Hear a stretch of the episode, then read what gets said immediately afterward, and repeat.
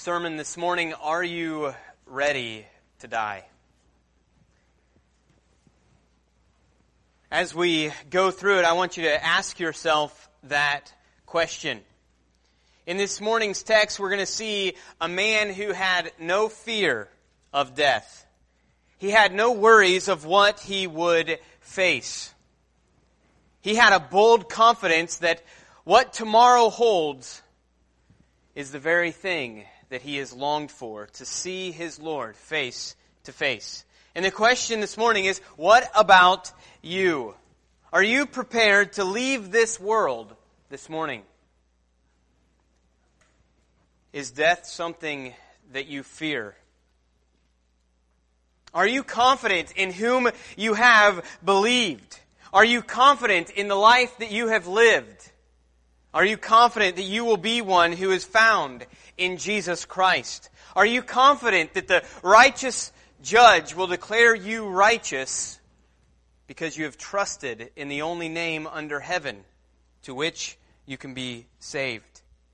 Are you confident in where you are going when you will breathe your last? Some will be like the Apostle Paul here in this text, very confident confident knowing that God is working through them, confident that they are living the transformed life in Christ, confident that they, they have this blessed hope, this blessed hope of eternal life forever to be with their Lord, confident in His appearing. Others, not so much. Others won't be confident in these things. And really, this morning we're going to address two types of people that call themselves Christians. Ones who, who will endure to the end, who will keep the faith, who will hold tight to the truth of the gospel of Jesus Christ. One who are living the sanctified life through the power of God the Holy Spirit. And those who will not. Those who will eventually walk away from this faith that they have professed those who the Bible say they never really had that saving faith in the first place. Many who will claim to know Christ, but will eventually fade from the truth.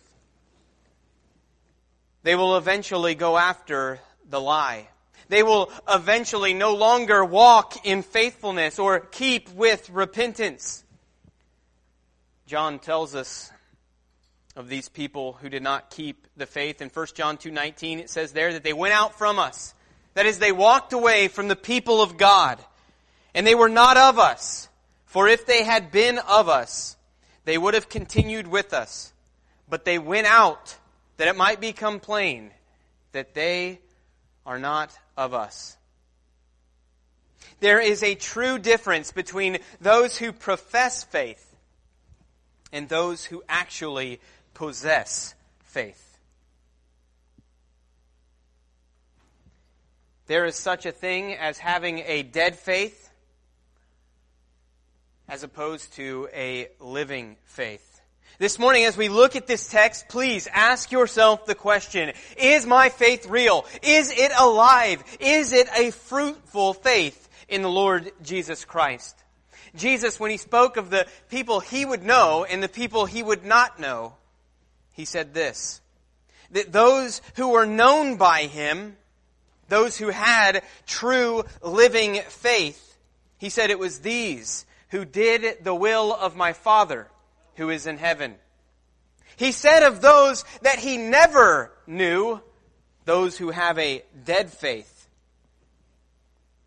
he called them workers of lawlessness. 2 Corinthians 13:5 the word of God it tells each and every one of us that we are to examine ourselves. That we are to test ourselves to see whether or not we are in the faith. Paul talked about there that you will either pass the test and if you have passed the test test Christ is in you and you are living through the power of the Holy Spirit, and you will endure to the end. But he also says there, if you fail the test, that is to say that you are outside of the faith, that you have a dead faith. that your heart is far from God while you might have honored him with your lips. This morning I, I urge you to listen to this sermon and examine your heart. You know those people in Matthew 7 who Christ said, depart from me, I never knew you, were people that called themselves Christians. They were people that professed to know Christ and to know Him well. But they did not know Him. Instead, they lived a life of lawlessness, and He said, Depart from me. So this morning, please, examine your heart. To fail the test is truly a fearful thing. God has made it clear all who are outside of Christ will have their part in the lake that burns with fire. There is absolutely no neutrality. You are either in Christ, receive the just sentence for your sin, that, that lake that burns with fire. This text this morning, I want you to examine your heart this text this morning. It's about the Apostle Paul. He wrote it to his dear young Timothy. He writes this, what has been called his last will and testament. Remember, he writes this from a prison cell. He writes this suffering for the gospel of Jesus Christ. He waits, he writes this awaiting his imminent death. He knew death was upon him and he also knew that he had accomplished all that God had willed him to do. Jesus had called the apostle Paul to a very specific mission, and this mission was coming to a close. He was called to be God's servant, to be a witness for the Lord, and Jesus, he tells us what this mission was in Acts 26, 17. Paul's mission was to the Gentiles, to the world, Jesus sent him saying this, I'm sending you to the Gentiles to open their eyes so that they may turn from darkness to light and from the power of Satan to God, that they re- may receive the forgiveness of sins and place among the sanctified by faith in me. This was the apostle Paul's mission given to him directly from Jesus Christ. But his time had come. He was at the end. He was to pass this torch on. His time was up. In verse 6, he says, For I am already being poured out as a drink offering, and the time of my departure has come. The drink offering was a part of the sacrificial system in the Hebrew scriptures. John MacArthur commented on this verse saying, A drink offering in the Old Testament sacrificial system this was the final offering that followed the burnt and grain offerings prescribed for the people of Israel. So what is Paul saying? He's saying that his death is coming and that he is about ready to give his final offering to God in a life that had already given God many, many sacrifices. Paul, he lived his very life as a living sacrifice to the Lord. And it was time that he would be fully and finally poured out. See, the apostle Paul, he knew what Christ had done for him. He was willing to give it all away, all of his own desires in life. He gave them all up for the one who paid it all for him and his story was coming to a close. There's another note here about verse 6. You know, Paul, he wrote this in such a way that states that someone else was doing this to him, implying that it was God who was taking his life from him. He's pointing to the sovereign hand of God. He knows that God is the one who has determined his days. And God was the one that says, Paul, on this day you will breathe your last. Paul knows in writing this verse it is God who has determined his days. It is God who says if we will live today or die tomorrow. It is God who's the one who gives us breath and he is the one who is telling the Apostle Paul here that his time was up. You know, The apostle would eventually be killed by the Romans. But Paul, he knew that nothing could ever happen to him unless first God allowed it. Paul had done the work. He had done everything that the Lord had called him to, and he knew now the only thing left was for him to die. From this verse 6, I want to ask you the question this morning. Have you lived like the apostle Paul? Have you given your life away for Jesus Christ? And really, this should be the heart of every born again believer. Have you realized the great depth of your own sin? Have you realized the great debt that you have to God that has been forgiven by the blood of Jesus Christ? Have you realized all that Jesus Christ did for you? Have you realized that Christ, He took your wrath that you deserved today? I want to ask you the question, do you cherish Him? Do you love Him? Over and over again in the New Testament, it says of those who love Christ, that they will give it all away for Him. That this becomes their life desire to do His will. For those who realize what they have received in Christ, the scriptures declare that we will then live in a way that shows Him that we appreciate it. Jesus, He made this clear. I want you to listen closely to his words this morning about discipleship, about those who would call themselves disciples of Christ. His words should really be shocking to us.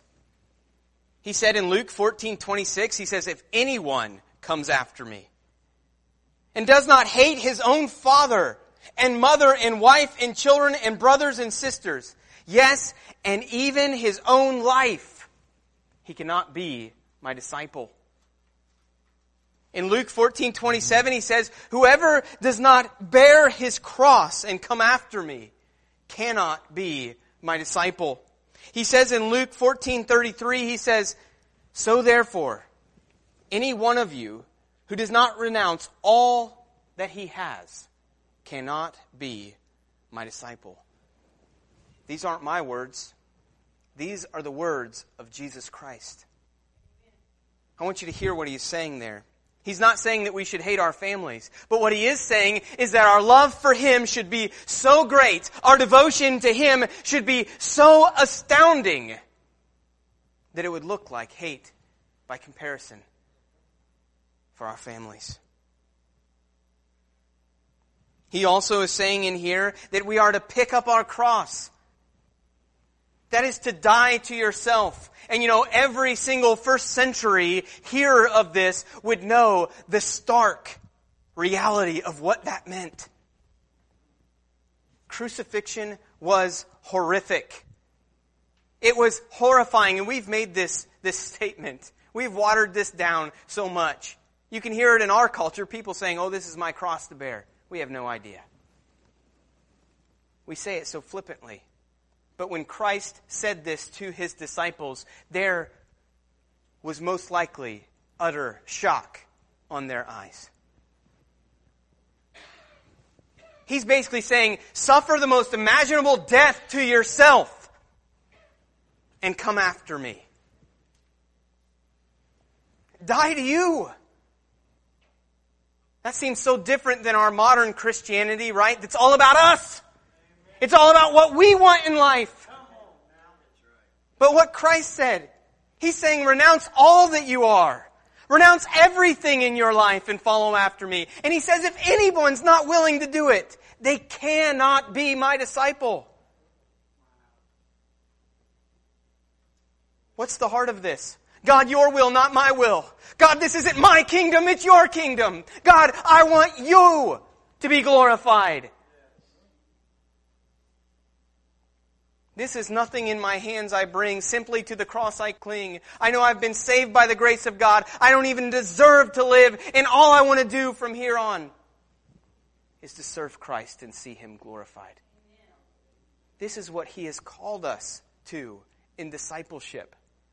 And this should be the heart of the believer. We see it in the Apostle Paul's life. We see this renunciation of his own life.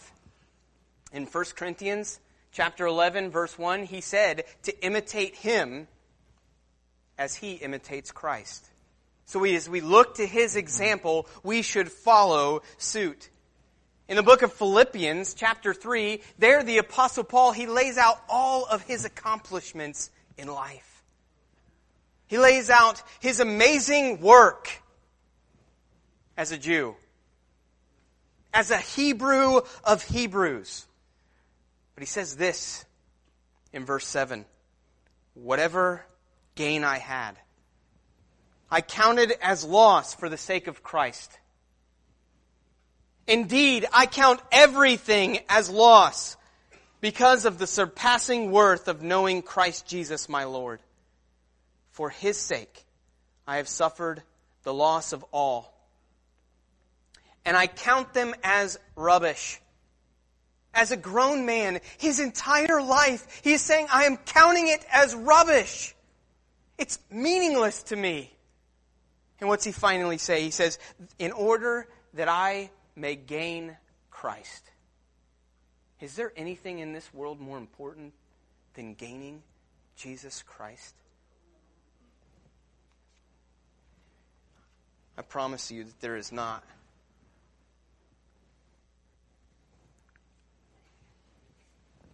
God has called each and every one of us to do the same. And this is to be the heart of a believer. Romans 12:1, it's really the heart of that verse. It's it's there that the apostle Paul he appealed to us that therefore brothers by the mercies of God present your bodies as living sacrifices holy and acceptable to God which is your spiritual worship. Before we move on in light of this verse 6, I want to ask you this question. Have you, like the apostle Paul, surrendered all to Jesus Christ? Is he your king? Is he your Lord? Is he your master? Is the greatest thought that you can think of in all of your life serving him, seeing him glorified, and that everyone would praise his name? Or is your desire for yourself?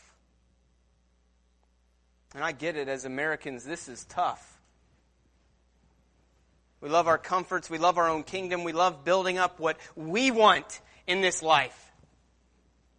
And it's hard to give it all away for Christ Jesus. To have such a heart that says, Lord, take it all.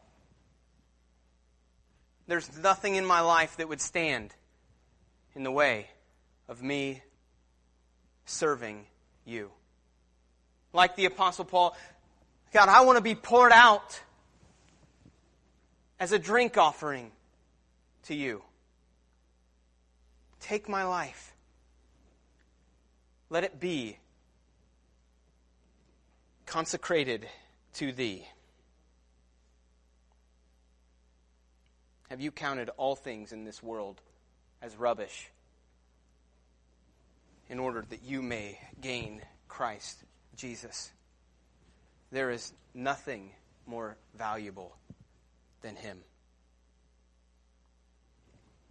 In verse 7, Paul says of his life that he has fought the good fight. He says that he has finished the race, or he's finished the course.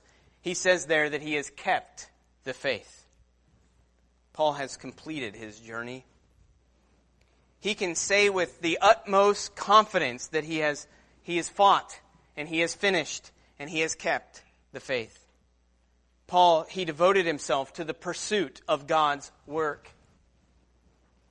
At the end of his life, everyone is talking about all that Paul accomplished for God. They're not talking about how awesome his house is or how much, how many clothes he has, or how many vehicles he has. Whatever those vehicles would be. They're not talking about his earthly possessions, because believe me, he had nothing. He's in a prison cell. But you know what? We're still talking about the Apostle Paul to this day. because he gave his life fully to Christ. He gave up all of his own desires and pursuits so that he may pursue what Christ wanted him to. He describes the Christian life as a fight. He describes the Christian as a soldier who is enlisted in God's army. You know, Paul, he struggled. Not only against the flesh, but he also fought against the enemies of God. Not only did he fight a personal battle within himself, but he also waged war against the enemies of the church of God. He waged a war against those who would teach lies. He waged a war against those who would twist the truth of God's word. Paul was a battle hardened, faithful soldier of the Lord Jesus Christ. He was a man of courage, a man of conviction, a man who fought the good fight. He also describes this Christian life as a race. But it's not a sprint. This isn't a hundred yard dash. It's, it's a marathon. It's a marathon that God has given the endurance to run until the end. And that's what you see in the apostle Paul's life, that he had the endurance to finish the race. To cross that finish line. And it, and it wasn't to win the race. Because ultimately it's not a competition. Everyone that gets to that finish line wins. But his desire was to make it to the end. He says of, at the end of verse 7, that he has kept the faith. It can be hard for us to understand the meaning of this verse in the English language, and it really, it is a, there is a different meaning to it than when we first read it. Faith here speaks of the core doctrines of the Christian truths, or the teachings of Christianity. Or, uh, in other words, the gospel of Jesus Christ, the truth that is the most important, the first matters, the saving knowledge of Jesus Christ, or the content of our beliefs. It says here that Paul has kept them. The word kept, it can be translated as guarded or preserved. He has preserved the faith, or he has guarded the gospel of Jesus Christ. This refers to Paul's faithfulness to his call as an apostle. He preserved the gospel against all attacks. This man fought for the truth of God's word. He exposed the lies. You know, as you read through the New Testament, you know what you're going to see? This. That over and over again, the Apostle Paul, his letters, they were written to defend the truth. They were written because of errors in the, ch- in the church. They were written to expose the lies. The apostle Paul, he contended for the truth of the gospel of Jesus Christ. He waged the war against error, against lies, against the attacks of the wolves, wolves who would devour the sheep. He had preserved the gospel. The apostle Paul, he didn't buy the lie. He did not swerve to the left or to the right. He remained steadfast in the work that God had called him to, to guard the faith. Some might say here in verse 7, it sounds like the apostle Paul, he's bragging. It sounds here like the apostle Paul, he's boasting in himself. That this seems to be all about him. But I just want to tell you this morning, this is far from the case. The apostle is a man who knows that he has been saved by the grace of God alone. He knows that he is what he is because of the grace of God, and it's nothing of what he has done. He knows that he's fought well, he's raced well, and he's guarded this faith well because of what God has done in him. And if you were to ask him face to face, he would give all credit to where credit is due. He would say, I'm the wretch the song refers to. Probably not, because it hadn't been written yet. And he says, I am what I am because of God and nothing more. He actually said that in 1 Corinthians 15. He said, But by the grace of God I am what I am.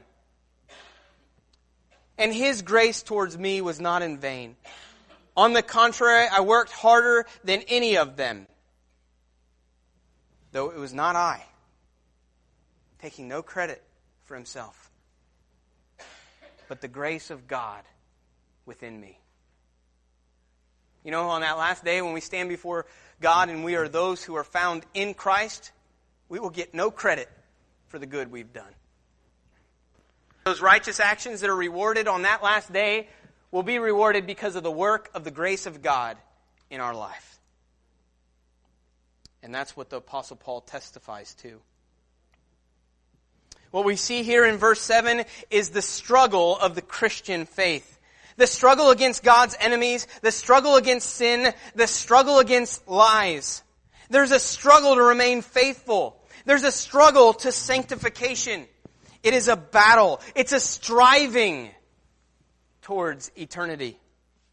To live as a Christian is to be a soldier in God's army. It is to be an athlete who is disciplined. It is to be one who guards the truth. It has been said, and I believe it to be absolutely true, if there is no battle in your life, then there is no faith in your life. As a Christian, there should be a fight in your life. There is an enemy out there that wants to devour your faith. And if you're not feeling the attacks of this world, if you're not fighting against the lie, if you're not disciplining yourself like an athlete that's running a race, then I would be very worried. It's also been said that the greatest evidence of saving faith in someone's life is the battle against sin. It's the striving to keep the faith. It's the battle against the flesh. We should be very worried if we can just go into sin and not even worry about it.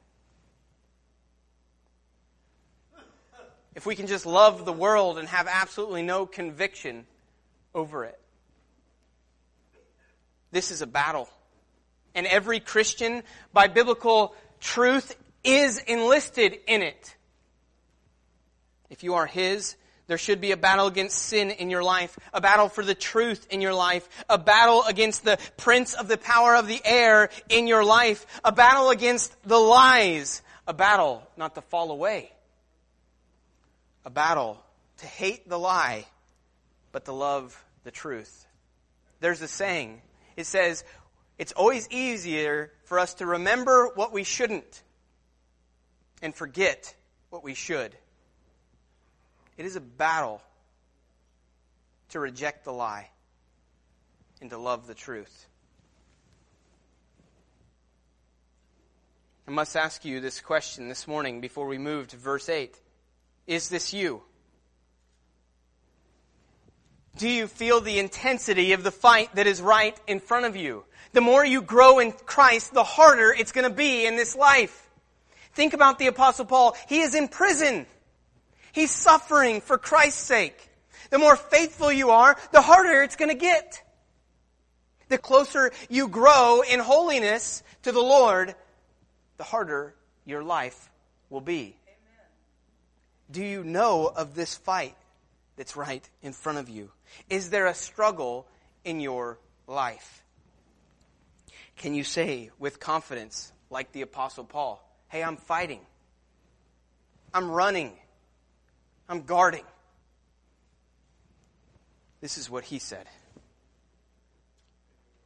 And I'm going to tell you this morning there is great reason for concern if there is no battle in your life. Let's look to verse 8. Paul says, as a result of this work, of his service to the Lord, that there is for him a reward in heaven. And he calls that reward a crown of righteousness. As I came to this text this morning, it, it truly was an astonishing fact, and I want to I want to explain that to you here. God, He saves the guilty sinner. He saves you and me. And because of our sin, because of our rebellion against Him, we deserve only His judgment. But He saves the people purely by His grace, His undeserved favor towards sinners. And He saves us by all that He has done. The perfect work of Jesus Christ on the cross, nothing we could do. Nothing we can add to that work. It is all by Christ. He takes those who could do nothing to save themselves, and He saves them. And this is a wondrous work of the Holy Spirit inside of men's hearts, women's hearts that are far from God. What the Bible teaches us over and over again is that God does it all. And not only that, it says that he who started a good work in you will be faithful to complete it. Even our sanctification is by the work of God in our life. That he's working in us. He's the one that's empowering us for good works. He is the one that is preserving us in the faith. He is the one that is empowering us to do his will. He does all this. And when you get to heaven, the author of your salvation that has poured out on you pure grace will then reward you. He did it all. Then he's going to reward sinners. It should be astonishing to us. Wow. How could it be that God would take a sinner like me and give me a reward? God reward enough for all of eternity is not to be in your everlasting hell. But you're going to take a wretch like me? I didn't do anything. You did it all. And you're going to bestow reward on this sinner. It is amazing to think about. God is going to continually give what we do not deserve. For all of eternity, He's going to continually pour out His grace on us.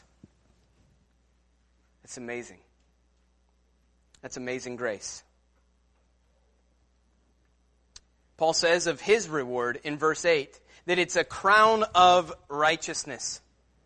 This crown, Wayne Grudem, he says that this was a reward for righteousness, or it was the victor's crown. That this is what you receive for finishing that race.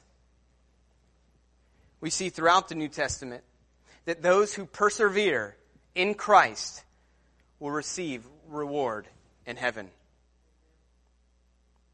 For those who God has started a good work in, for those who God is working in, both to will and to work for His good pleasure, when you see Him on that last day, He will reward all those who have remained in Him with a crown of righteousness.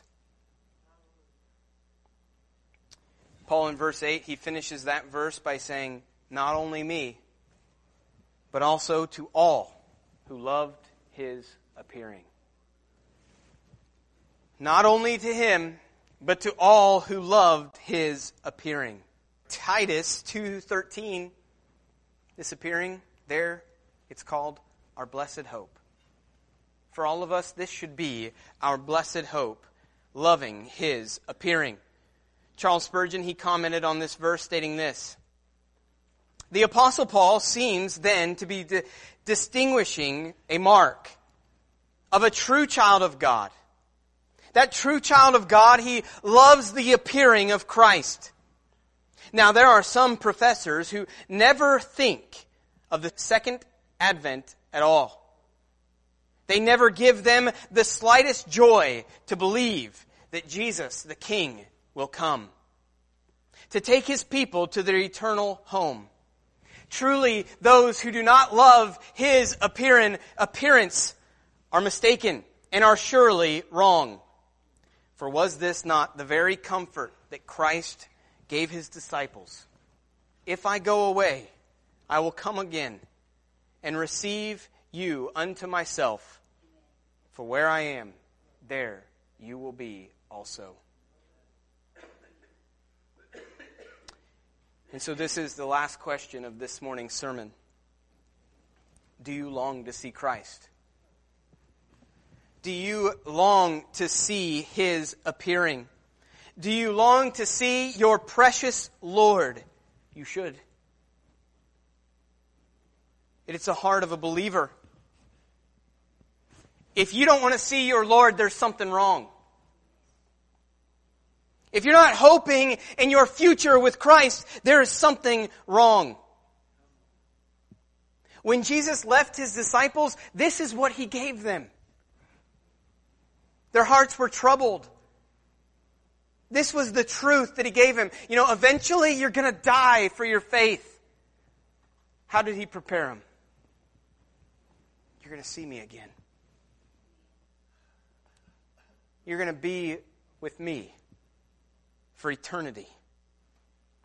This was their comfort. Their comfort was that Christ was coming again. Paul, the apostle, he was ready to meet his Maker. And I'm going to tell you this morning, he wasn't ready for the wrong reasons. He was ready because he knew his service to God was over.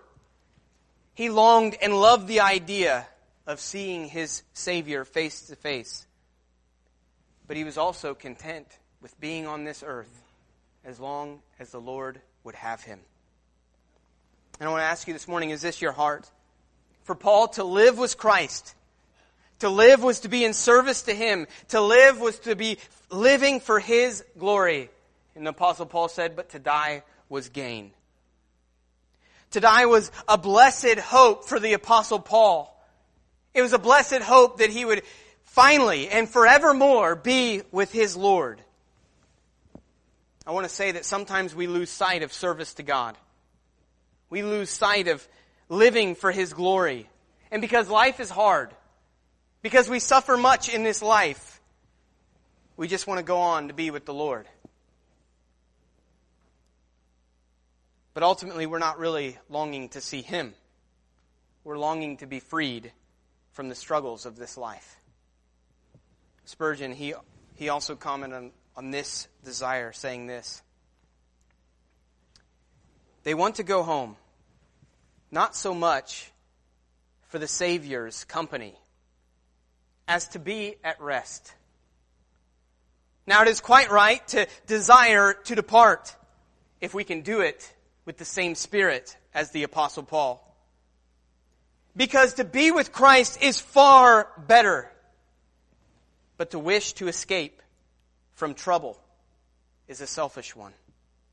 Rather, let your care be in this life to wish to glorify God no matter what. By your life, glorify God. Glorify Him even in the midst of toil and conflict and suffering. And leave it to Him to say, when you've had enough. This is where I want to finish this morning.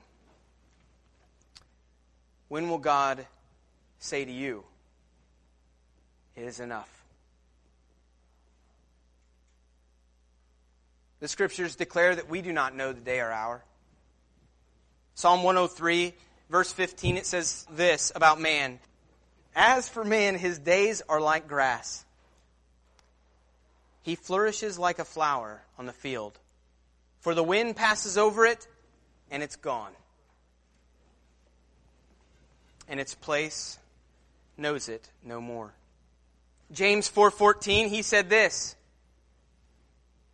Yet you do not know what tomorrow will bring. What is your life? For you are a mist that appears for a little time and then vanishes. Hear me today. You have no idea when you will leave this earth. You do not know when God will take your last breath from you. Will you, like the Apostle Paul, be prepared for death?